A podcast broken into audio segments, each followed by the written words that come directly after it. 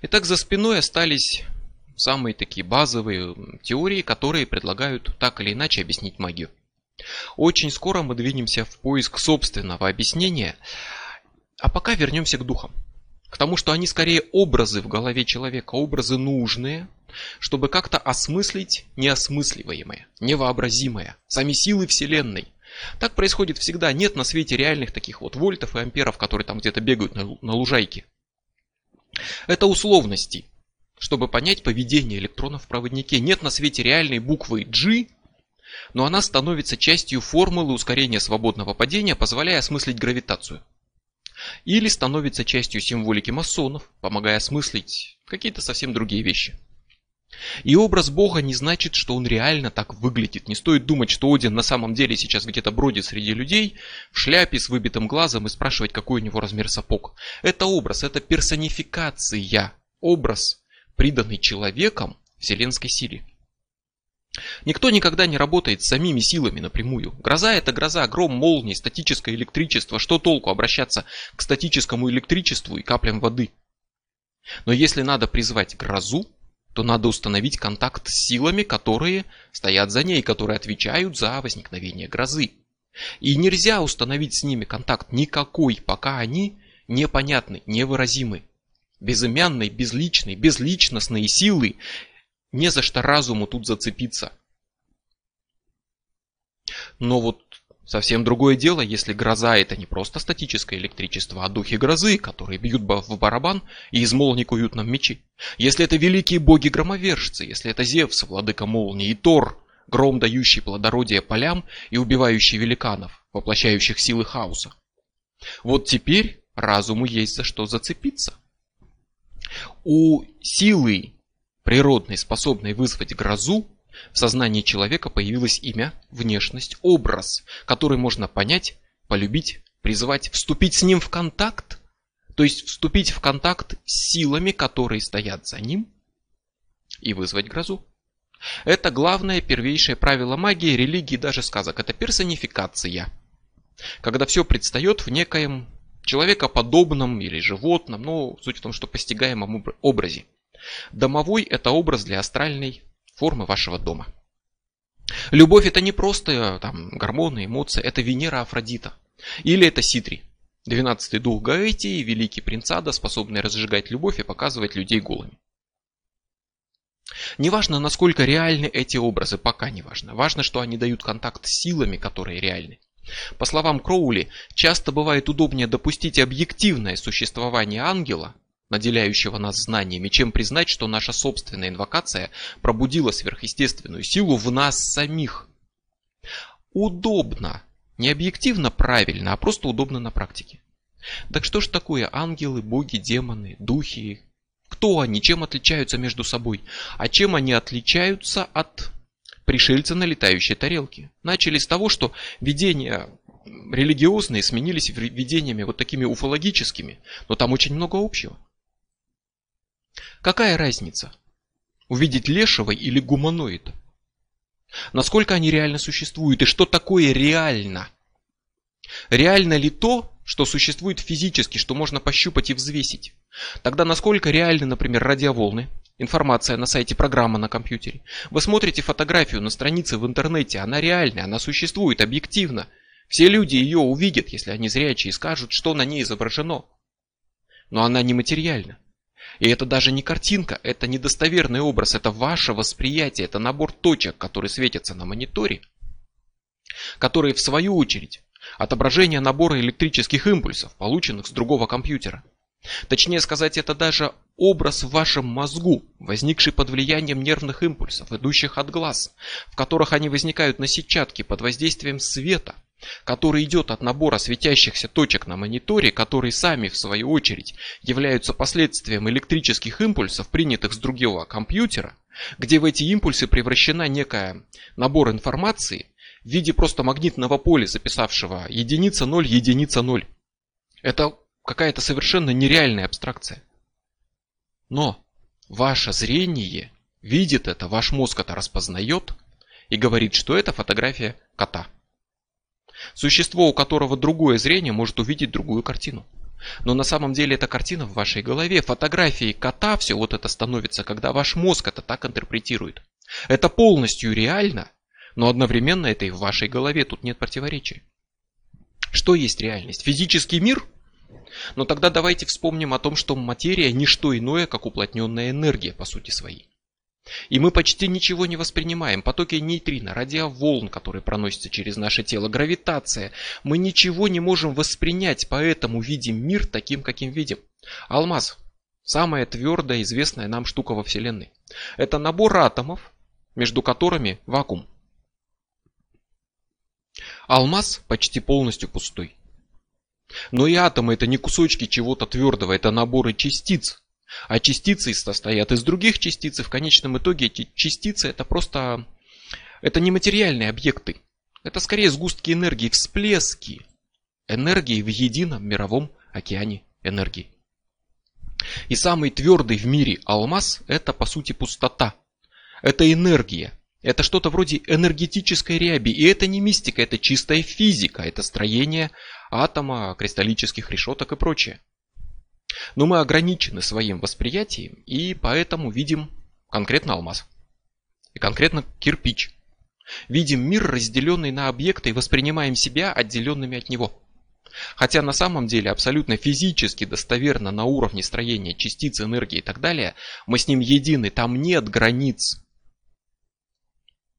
Нельзя вот на таком микроуровне провести четкую границу между человеком и планетой, например. Даже начиная с того, что наши гравитационные поля перемешаны. Постоянно что-то покидает наше тело, влетает в наше тело, проходит сквозь него. На вот этом глубинном уровне нет границ. Так что что такое реально? Все зависит от понимания сути слова реальный. И метод проверки на практике тут не сработает. По той причине, что весьма сложно быть объективным. То, что у меня не сработало, не значит ни у кого не сработало. То, что у меня работает, не значит сработает у других. Поэтому вот конкретно здесь личный опыт не может быть критерием всеобщей правильности. Только личный. Поэтому единственное, что можно попытаться сделать, это найти обобщенный ответ, который примирит все точки зрения, уйдя именно от личного опыта, объединяя весь опыт вообще. Как работают ритуалы? Как они влияют на мир? Ответ «они» – никак. Потому что проводимые магом ритуалы не воздействуют на энергию духов астральный план, они воздействуют на него самого. Все эти слова, жесты, символы воздействуют на состояние сознания мага, которое в свою очередь вот это состояние сознания дает ему возможность направлять энергию, общаться с духами, воздействовать на астральный план. Ритуал действует на разум, разум действует на мир. Правильно подобранные символы, звуки, жесты, запахи, цвета. Это экзальтирует сознание мага, поднимает его на новый уровень. А вот там уже возможен контакт с силами, выходящими за рамки его личного разума. Это нечто вроде сложной, подвижной медитации с изобилием слов – визуализаций, символов, жестов и прочее. Древнее правило говорит «воспламеняй себя молитвой себя». И то, что меняется в твоем сознании, вот это уже находит отклик во внешнем мире, потому что ты не замкнут в своей черепной коробке, ты не твое тело, не твой мозг, не твои воспоминания, сознание связаны, мир един, в нем все связано, и сознание людей в нем связаны, как и все прочее в этом одном едином мире. Мы не можем отделить себя от мира и друг от друга, потому что мир един. А он именно един. Даже на чисто физическом, достоверном, абсолютно научном уровне. Поэтому неудивительно, что человек может воздействовать на этот мир. Было бы странно, если бы не мог. Ведь он сам этот мир. Он его часть, абсолютно неотъемлемая.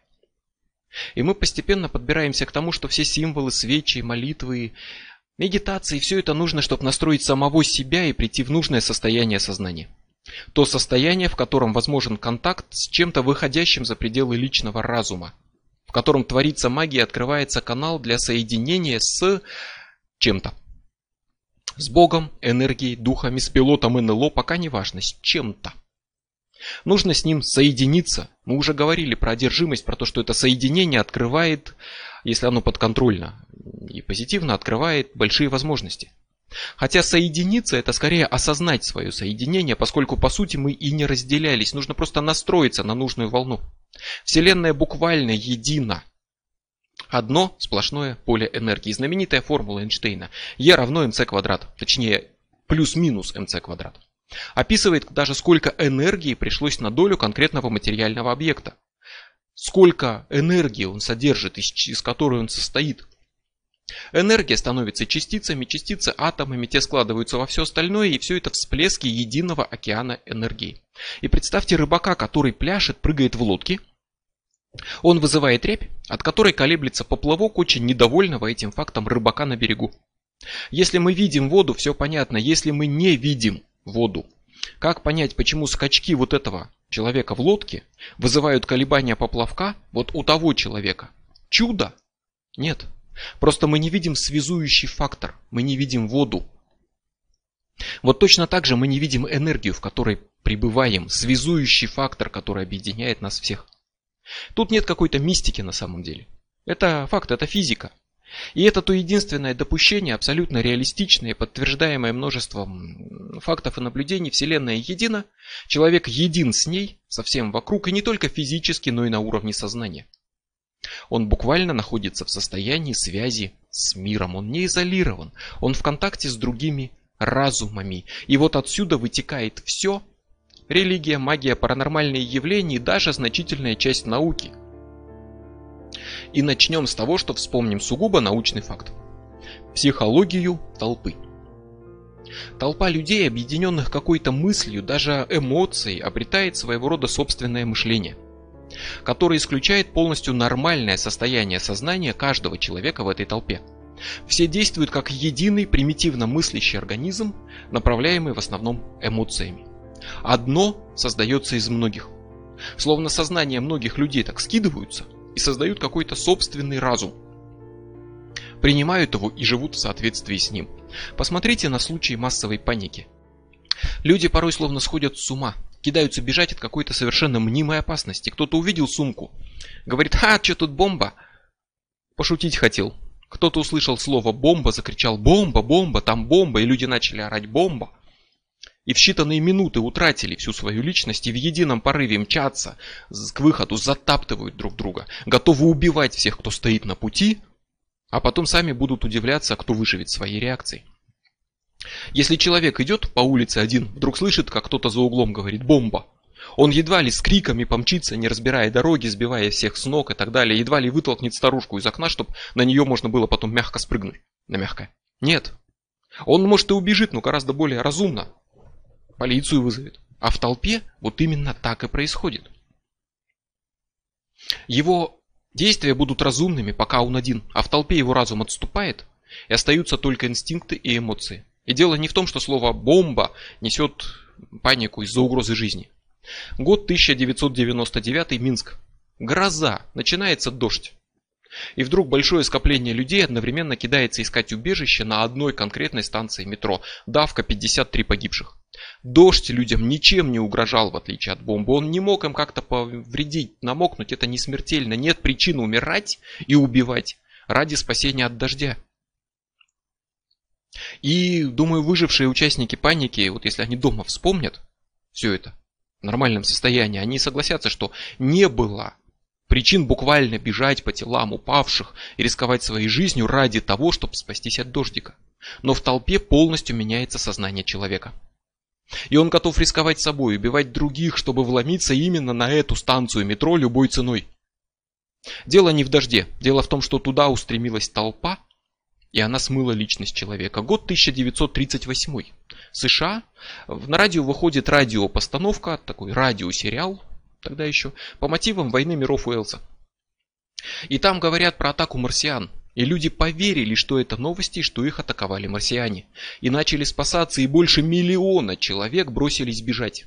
Кто-то кричал, что видел марсиан своими глазами. Кто-то говорил, что ощущает запах ядовитых газов, которыми травят людей. Кому-то стало от этих ядов плохо, потому что марсиане распылили отраву. Одному человеку скажи, знаешь, сосед, а на нас напали марсиане, вот честное снова, слово. Он не побежит. Но когда вот эта людская река, сотни тысяч людей, которые под окнами бегут, это заставляет верить, Миллион не может ошибиться. И сознание отступает, и человек становится просто частью этой толпы. Есть обратные примеры. Во Франции 1930 год проходит митинг. И люди начинают выходить, и получается давка, которая могла бы тоже стоить многих жизней. Кто-то начинает громко, отчетливо кричать, скандировать «Не толкайся! Не толкайся!» Толпы любят скандировать. Толпы любят повторять простой лозунг, имя кумира своего на сцене или что-то еще. Это просто ритмично, не требует размышлений, работы разума. Ритм, вот эти ритмичные повторы легко разум захватывают, и кто-то знал психологию толпы, которую, кстати, специально отдельно изучают психологи, и заразил вот этим лозунгом людей. Они начали повторять, и у толпы появилась новая идея – не толкаться. И люди, вся эта толпа, вместо того, чтобы ломиться к выходу, стояли на месте и в едином порыве сканировали «не толкайся». Все. Потом все вежливо, культурно ушли, никто не погиб. Один человек заразил толпу своей мыслью, передал буквально свою мысль, и была получена толпа, сплоченная идеей культуры и взаимной вежливости, что бывает очень редко. Толпа меняет сознание человека, вытесняет его, заменяет какими-то своими простыми, эмоционально насыщенными установками. Именно толпа, а не паника. Паниковать человек может и один. С другой стороны, толпа, как видим, может обходиться без паники. И здесь не обязательно риск жизни иметь или что-то еще. Фанаты на концертах скандируют имя кумира, рвут одежду, порой вырезают у себя имя на груди, бывало такое. Массовые беспорядки начинаются, и люди, добропорядочные обыватели, звереют, дичают, начинают сжечь, крушить, грабить, убивать. Они не думают о социальном статусе, об ответственности, о мнении соседей, о приличиях, они вообще не думают. У них остаются инстинкты дикого зверя. Хватай, беги, бей, беги, нападай или прячься. Остается то, что диктует толпа, и они будут удивляться себе, как они себя вели. Год 1518 лето, Европа охватывает танцевальная чума. В Страсбурге женщина выходит на улицу и начинает танцевать. Танцует несколько дней. И начинают танцевать те, кто рядом с ней. Потом их десятки. Через месяц их сотни. И вот уже город наполнен толпами танцующих. Они танцуют без остановки, без еды, сна, воды. Умирают от истощения, от сердечных приступов. И буквально на их трупах их друзья, их родственники продолжают танцевать. Несколько недель. И это не единственный случай, это хореомания, приступы неконтролируемого массового танца. В самом массовом эпизоде известном, не таком знаменитом, как вот этот, но в самом массовом, несколько тысяч человек танцевали одновременно. В середине 20 века в Танзании в христианской школе дети начали смеяться – они смеялись, смеялись, смеялись. Эпидемия распространилась на соседние школы, на деревни, люди начали хохотать. Одни переставали смеяться, подключались другие. В общей сложности смеялись тысячи человек, до приступов удушья, до проблем со здоровьем. В конце концов ушло полтора года, чтобы последние хохотуны перестали смеяться, а в 15 веке монахини французского монастыря начали мяукать как кошки и много дней не могли остановиться. Вот как это назвать, кроме как одержимостью? Одержимостью идеей толпы. Танцуй, смейся, мяукай, бей, воруй, не толкайся. Продолжать примеры можно вечно. Возмущенные граждане по всему миру время от времени отправляются кого-то линчевать. Папистов, протестантов, ведьм, людей другой расы, кого-то, кто не угоден толпе. Жгли, вешали, расстреливали в толпе. Едва ли человек будет, э, обычный обыватель, бегать по улице с огнеметом и поджигать людей в качестве развлечения. Но когда он идет в толпе, вопящий «сжечь ведьму, сжечь ведьму, сжечь ведьму», он с легкостью бросает факел к подножию костра и смотрит, как она горит. Психологи рассматривают толпу не как собрание отдельных личностей, там, со своими мыслями, стремлениями, а как единый организм, Движимый примитивными рефлексами, человек заражается эмоциями других людей, становится восприимчив к внушению. У толпы собственный разум, собственная идея и мысль, которая заменяет собственное мышление самого человека. Логика отсутствует, критическое мышление отсутствует, никаких тонкостей, или друг, или враг, убей или умри, только крайности – и очень редко вот эта идея, которая сплачивает толпу, это идея взаимной вежливости и предложения не толкаться, как правило, это агрессия. И она заражает человека, она становится общей идеей, объединившей все разумы. Разум толпы впечатлительный, эмоциональный, готовый верить во все что угодно, и идея распространяется буквально как инфекционное безумие. Гюстав Лебон, французский психолог, социолог, антрополог и историк в одном флаконе по этому поводу пишет. Одухотворенная толпа представляет собой временный организм, образовавшийся из разнородных элементов, на мгновение соединившихся вместе, подобно тому, как соединяются клетки, входящие в состав живого тела, и образующие посредством этого соединения новое существо, обладающее свойствами, отличающиеся от тех, которыми обладает каждая клетка в отдельности.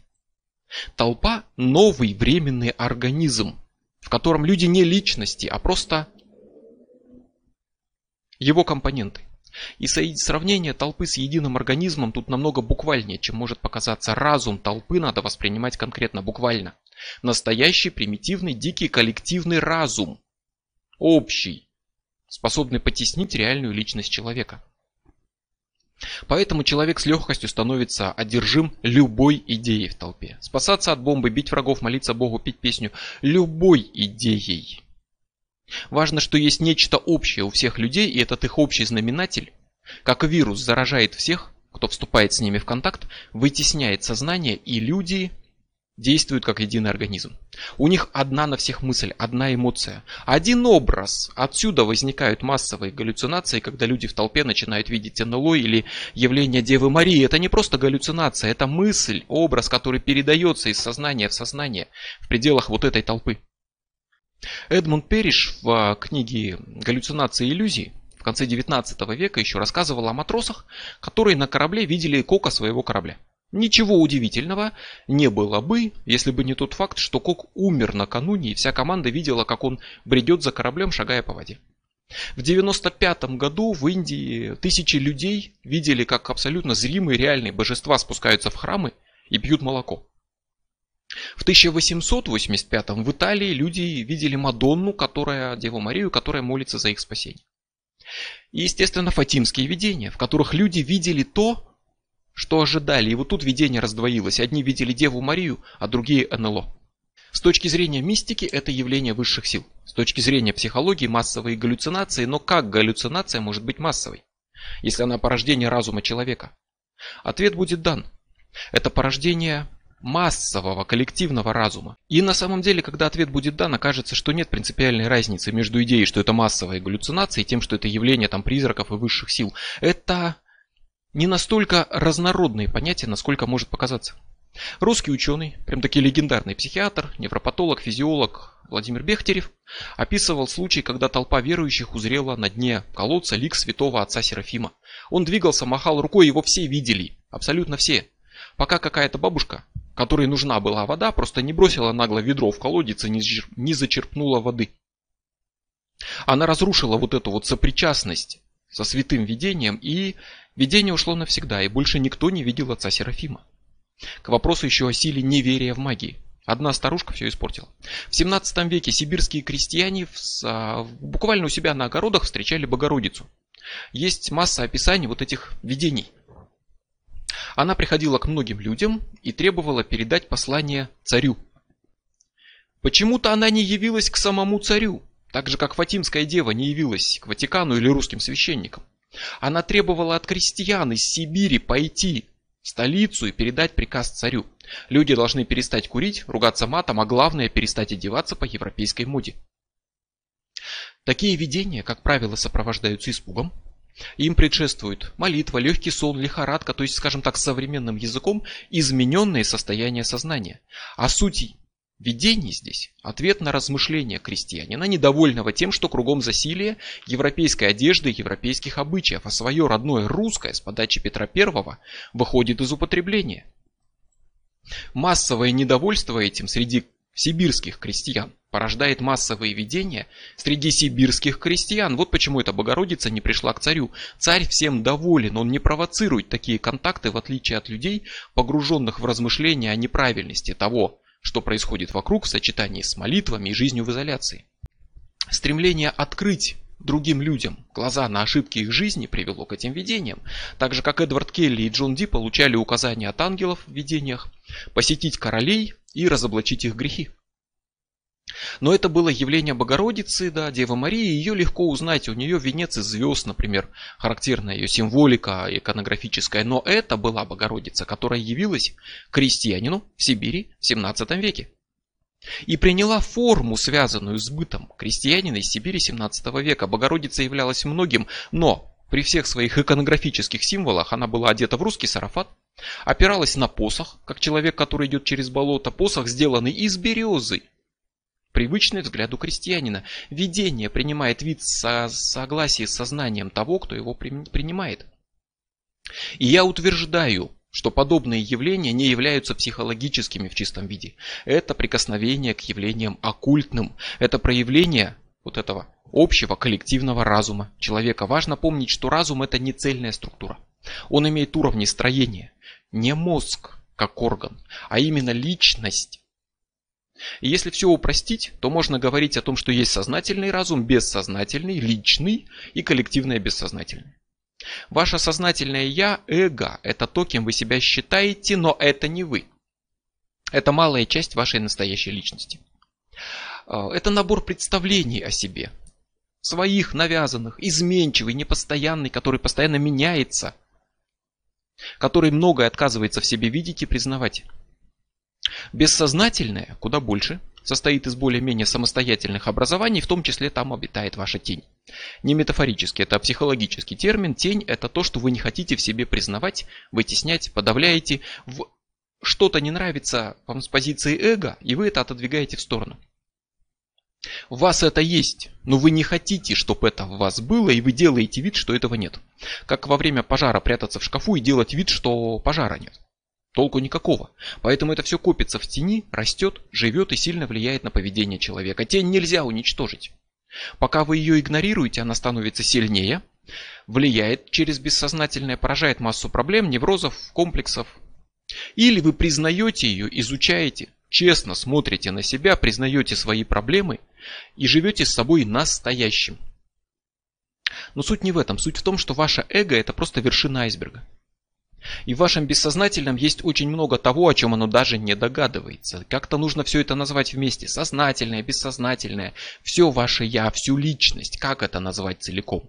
В ее сознательном и бессознательном великолепии, полноте и целостности.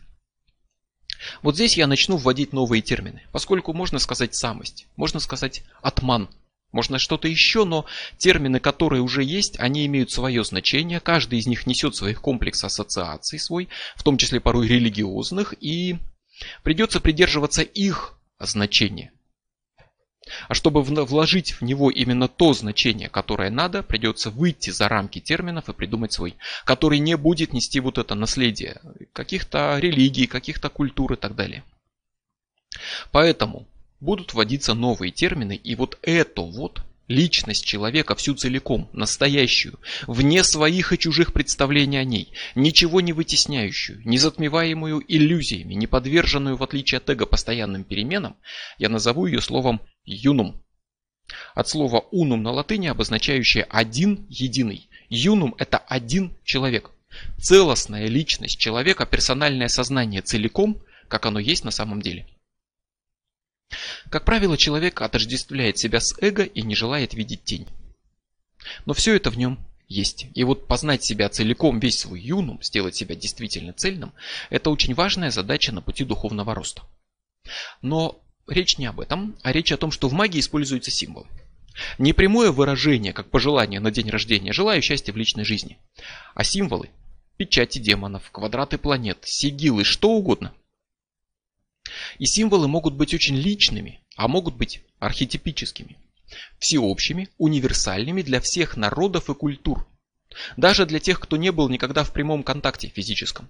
Ворон на черепе – символ смерти, гниения, в алхимии, второ, в живописи, его же набивают просто как татуировку. Ну вот приходит в голову ворон на черепе. Людям снятся сны с картинами из мифов или алхимических трактатов. У всех народов одни сюжеты сказок, мифов, одни категории героев, умирающие, воскресающие боги, трикстеры, спуск в подземный мир. Не потому, что кто-то у кого-то подглядывал и списывал, а потому, что это общие символы всего человечества. Они характерны для всех людей изначально. Это символы коллективного бессознательного, общего для всех, а не одного человека. Символы это вообще способ мышления бессознательного. Бессознательное не имеет логики, не понимает слов, но оно дает картинку. И во сне вы бежите по темному коридору, пытаясь от кого-то убежать, бежите к свету, но оказывается, что там не выход, а маленькое окошко. Многим людям снятся подобные сны. И это символ, это язык бессознательного, и в отличие от языков, от второй сигнальной системы русского, английского, французского, китайского, а, язык бессознательного, он всегда один, он общий у всех людей, и людям снятся порой абсолютно одинаковые сны. Юнг описывал массовые видения снов с символами тревоги, будущей катастрофы незадолго до того, как, собственно, громыхнула война. Они снились людям по всей Европе. И символы выходят за границы логики. Символы проникают в более глубокие бессознательные слои, вот почему в магии используется символ. Логика, рациональность, они сомневаются, они не верят, они требуют доказательств, а символ сразу проваливается в бессознательное, минуя вот этот их контроль. И оттуда уже, не зная границ, он взаимодействует с миром вокруг. Символы – универсальный язык. Он один у всех людей. И именно символы могут воздействовать на людей, на мир из бессознательного. И прежде всего символы архетипические, которые общие у всех людей. Обитатели коллективного бессознательного. Буквального одного на всех. Связывающего всех людей на самом глубоком уровне. То есть эти архетипические символы их не придумывают. Авторы сказок, религиозной символики, алхимических гравюр, они их не выдумывают в буквальном смысле. Они приходят к ним из общего коллективного бессознательного. Человек родился, живет, получает, он стал частью этого бессознательного, коллективного, он получает из него какую-то информацию. Он получает из него в том числе вот эти архетипические символы. То есть эта коллективность, она снова совершенно буквальная. Это действительно общее, бессознательное всех людей. Разумы людей, их юнумы связаны.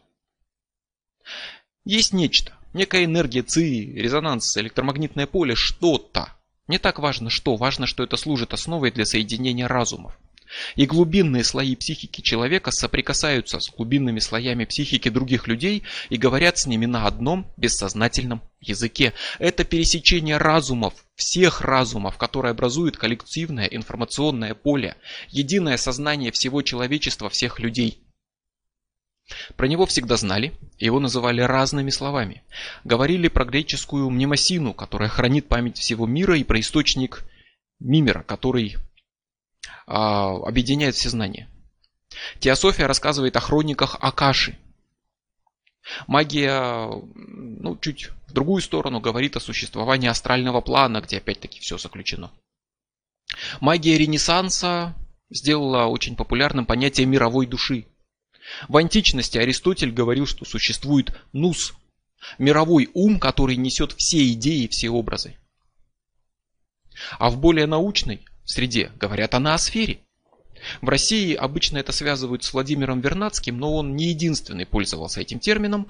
Он подразумевал скорее тут э, такую оболочку Земли, созданную усилиями людей, как геосфера, литосфера, атмосфера. Он тут не, не первый, и я хочу вспомнить более раннее понятие ноосферы, которое ввел богослов, биолог, палеонтолог, антрополог, геолог сразу, Пьер Тияр. Вот он словом ноосфера называл именно коллективный разум, объединивший всех людей. Та же самая идея, что Нус, что хроники Акаши и так далее. Разумы соединены и образуется ноосфера. И он был уверен, что это не что иное, как прямой продукт эволюции. Он был богослов, который был уверен, что идет эволюция. Одно другому не мешает. И жизнь – промежуточная стадия пути. В начале пути преджизнь, неживая материя, которая переходит в жизнь, жизнь порождает ноосферу и переходит к духовной жизни, к эволюции сознания, достигая точки омеги. Состояние всеобщего духовного ментального единства, буквально вселенского. И общий разум людей становится общим разумом Вселенной. И такие идеи удел не только мистических учений, вполне научная трансперсональная психология изучает надличностные пласты психики, которые выходят за рамки личности конкретного человека. Человек связан с другими, не только в толпе, когда обретает вот этот патологический общий разум, а еще и в норме, и постоянно, и поведение человека в толпе – это просто экстремальное проявление этой связи. В 90-х годах а, прошлого века британское общество психологии открыло несколько официальных отделений, обучающих трансперсональной психологии, выходящей за одну персону, за одну личность.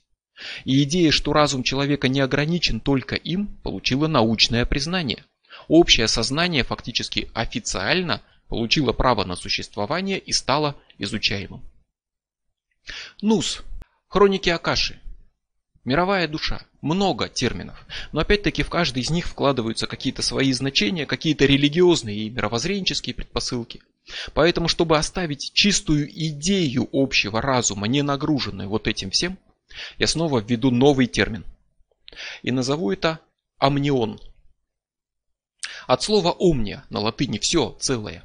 То есть амнион – это соединение юнумов, личности человека на самом глубинном уровне.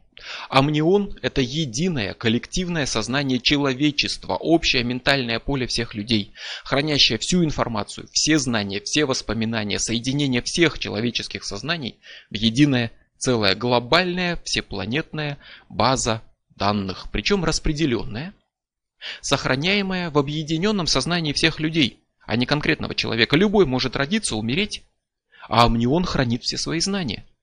В том числе знания этого человека, который родился и умер. Один человек, несущий какой-то символ, идею, образ, умрет, перестанет быть частью амниона – но идея, которую он успел во мне он вложить, останется его частью и сохранится там. Это все знания вообще. За все времена. И пока существует человечество в целом, коллективное, вот это поле мышления человечества эти знания сохраняет. Это очень похоже на работу торрентов. На самом деле, вот в наши дни есть прекрасная аналогия компьютерная. Когда человек скачал файл, встал на раздачу, он его раздает, другие подключаются к сети, тоже его скачивают и встают на раздачу, и тут бесполезно у того, кто это начал, требовать удалить файл. Он удалит, но это ничего не изменит. Файл живет своей жизнью, он распределен по всей сети, разбросан по множеству компьютеров, и пока хотя бы два из них в сети, один у другого это будет скачивать. Кто-то подключился, кто-то отключился, люди приходят, уходят, состав вот этих качающих и раздающих меняется – а файл живет распределенный повсюду, он доступен, он хранится везде по кусочку, и в любой момент можно его скачать. И пока есть люди в этой сети, он будет сохраняться. Нет единого места, где можно пойти его истерить. Все хранят его сообща, распределенно, все, кто участвует в деле. А вот теперь замените компьютеры на разумы людей, а файл на любую идею, мысль, образ, и вы поймете, как работает там не он. Прямо сейчас каждый из нас транслирует свои мысли в эту сеть ментальных трендов. И получает оттуда чужие на бессознательном уровне. Мы обмениваемся информацией, мы храним информацию, которая также хранится и в других разумах. Уничтожение одного разума ничего не меняет.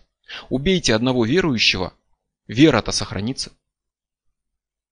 Информация сохранится.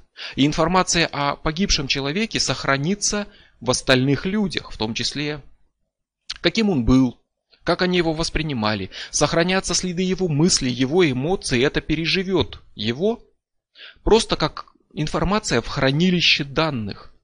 Все, что он туда транслировал и кем он был, там сохранится. Но чем больше людей хранит эту информацию, тем она стабильнее, доступнее, тем проще получить к ней доступ и сложнее в ней что-то поменять. Один человек начнет думать по-другому, но в сознании миллиона других людей информация сохранится неискаженной. Подключайтесь к этой сети и скачивайте нужные данные, распределенные по разумам человечества, хранимые там многократно продублируемые. И ваш разум интерпретирует их так, как сможет, в виде образов, мыслей, звуков, и вы получите интуицию, астральное путешествие или что-то еще. И эта информация будет получена через вот этот всеобщий бессознательный канал. Она войдет в ваше бессознательное, она проникнет на уровень разума и будет интерпретирована. Вот так же, как ваш глаз интерпретирует светящиеся точки на мониторе, говорит, это код. Когда вы увидите фотографию на мониторе. Вот точно так же эта информация будет интерпретирована и превратится в какие-то образы, мысли, звуки. Или застрянет в бессознательном и превратится в какую-то навязчивую идею, подавит часть сознания и станет, например, частью вот этого разума толпы, которым человек становится одержим.